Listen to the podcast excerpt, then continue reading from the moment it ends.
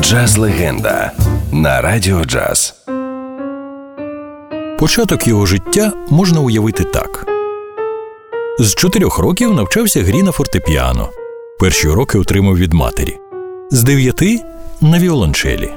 У 13 років почав виступати в публічних концертах. А де ж джаз? А ось він. В принципі, все так і було. За винятком одного нюансу. Все це відбувалося на каліфорнійському ранчо. Наш герой міг би стати прекрасним ковбоєм.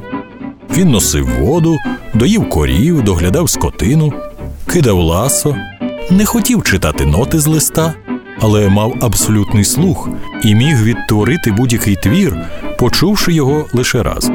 Він готувався до продовження справи батька і був готовий успадкувати ранчо, тому поступив у ветеринарну академію і зустрів професора, який просто попросив його перевестися на музичне відділення і не витрачати його нерви і час даремно. От тут і почався джаз.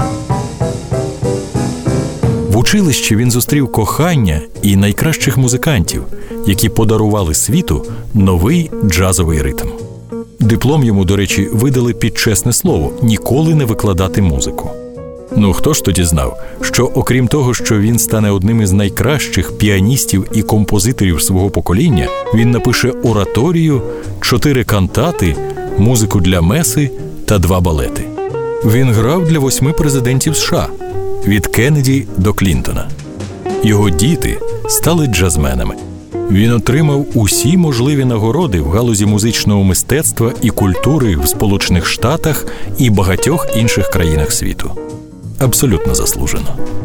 Можливо, Америка втратила класного ковбоя, але світ точно отримав класного джазмена.